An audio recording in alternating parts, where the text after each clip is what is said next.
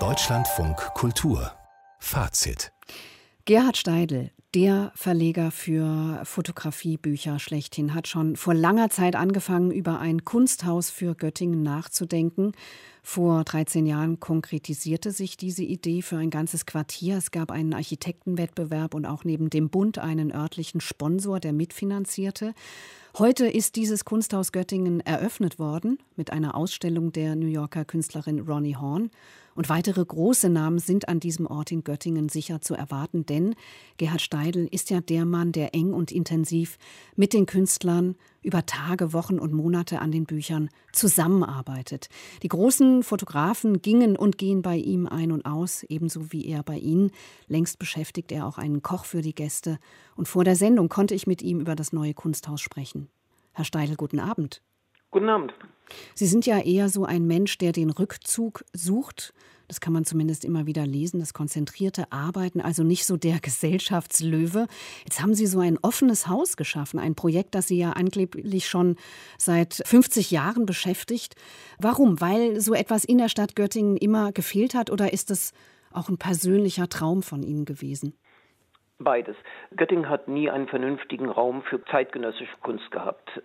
Es wäre die Chance gewesen, nach dem Krieg bestimmte Gebäude der Universität, den berühmten Reitstall, zu nutzen als Ausstellungsfläche oder als Konzerthalle. Aber das wurde eben abgerissen und dafür wurden hässliche Beton-Kaufhausklötze hingesetzt.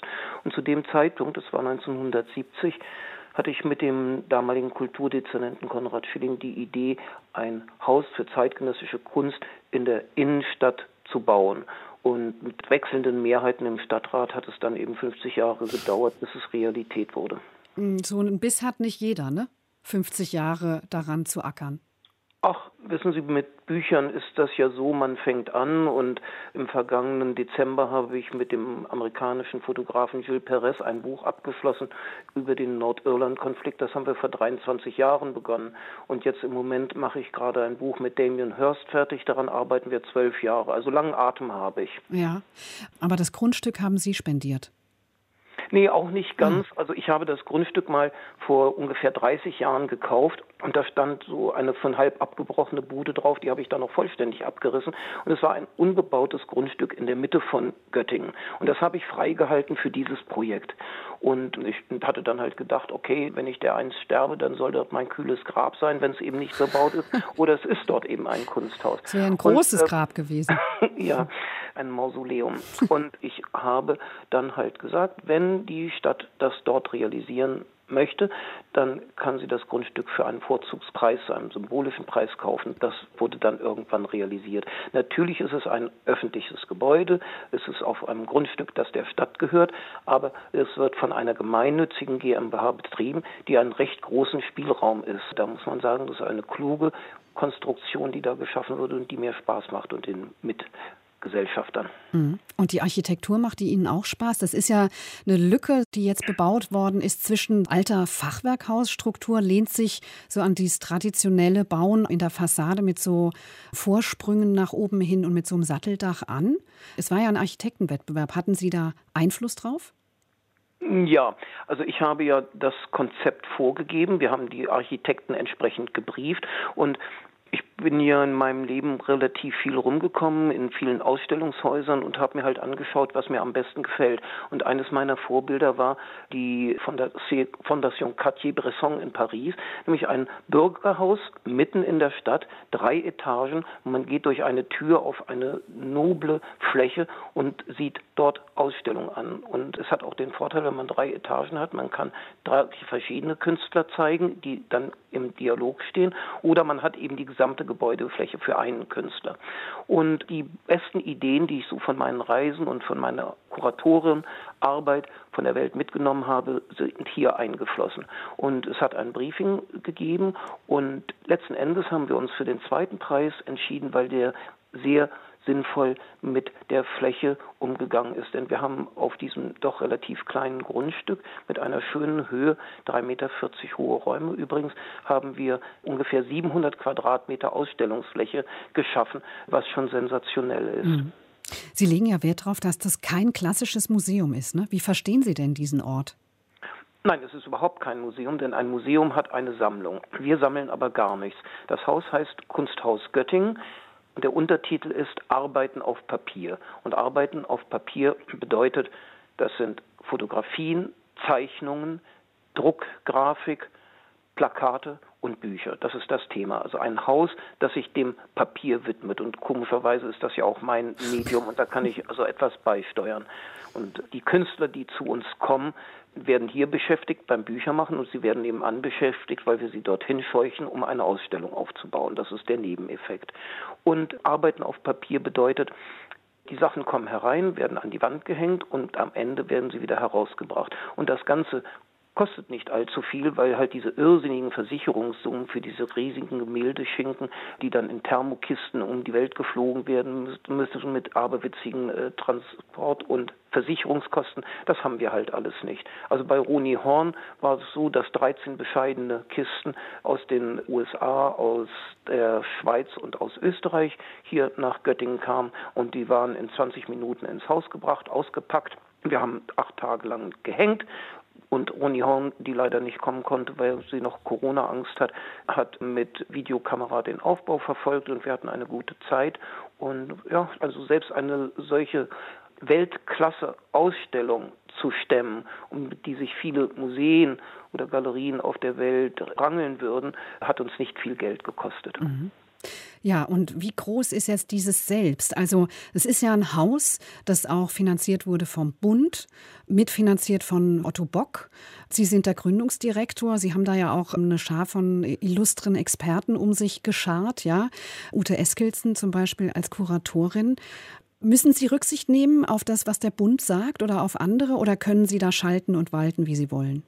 Es gibt überhaupt keine Vorgaben. Also die öffentlichen Gelder, die hier hereingeflossen sind, sind an keine Bedingungen geknüpft. Das ist ein großer Vorteil. Da habe ich übrigens auch drauf bestanden. Und zum Beispiel diese erste Ausstellung jetzt von Ronnie Horn, waren Sie sich da einig oder wer hat diese Idee in den Ring geworfen? Na, es war so unmittelbar, bevor die Grenzen dicht gemacht wurden in den USA, das war im März 2020, war ich ja nochmal bei ihr im Studio und wir haben insgesamt sechs Bücher auf Kiel gelegt. Also sie hatte fleißig gearbeitet im Studio und wir haben das Konzept für sechs Bücher gemacht. Und da habe ich gesagt, okay, wir fangen jetzt an, das vorzubereiten.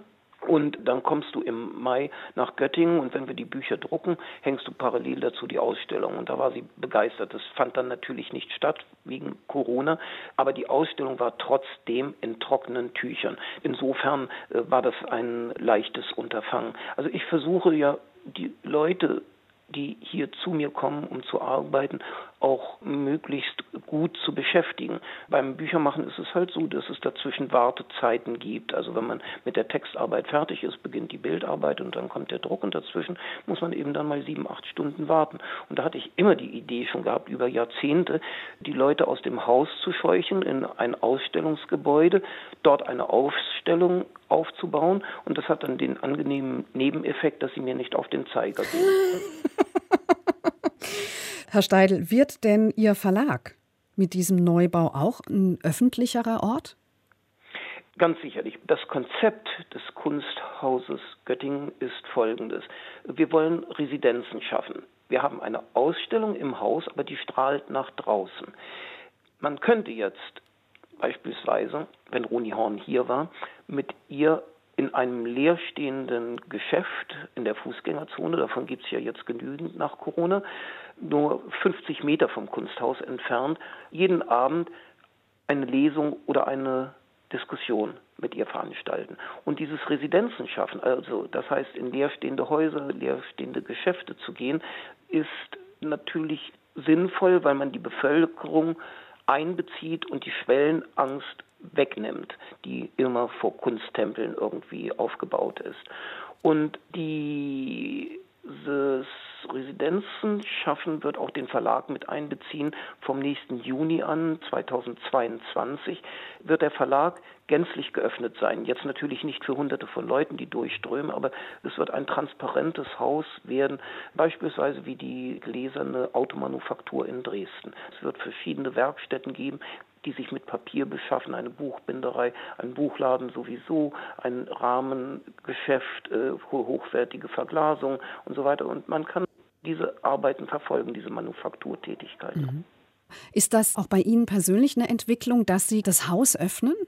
Also der Eindruck, ich hatte das ja am Anfang so angedeutet, ist ja, dass Sie so ein konzentrierter Arbeiter in Ihrem Verlag sind, wo man eigentlich eine Öffentlichkeit nicht unbedingt haben will. Aber jetzt sind Sie reif dafür, ja?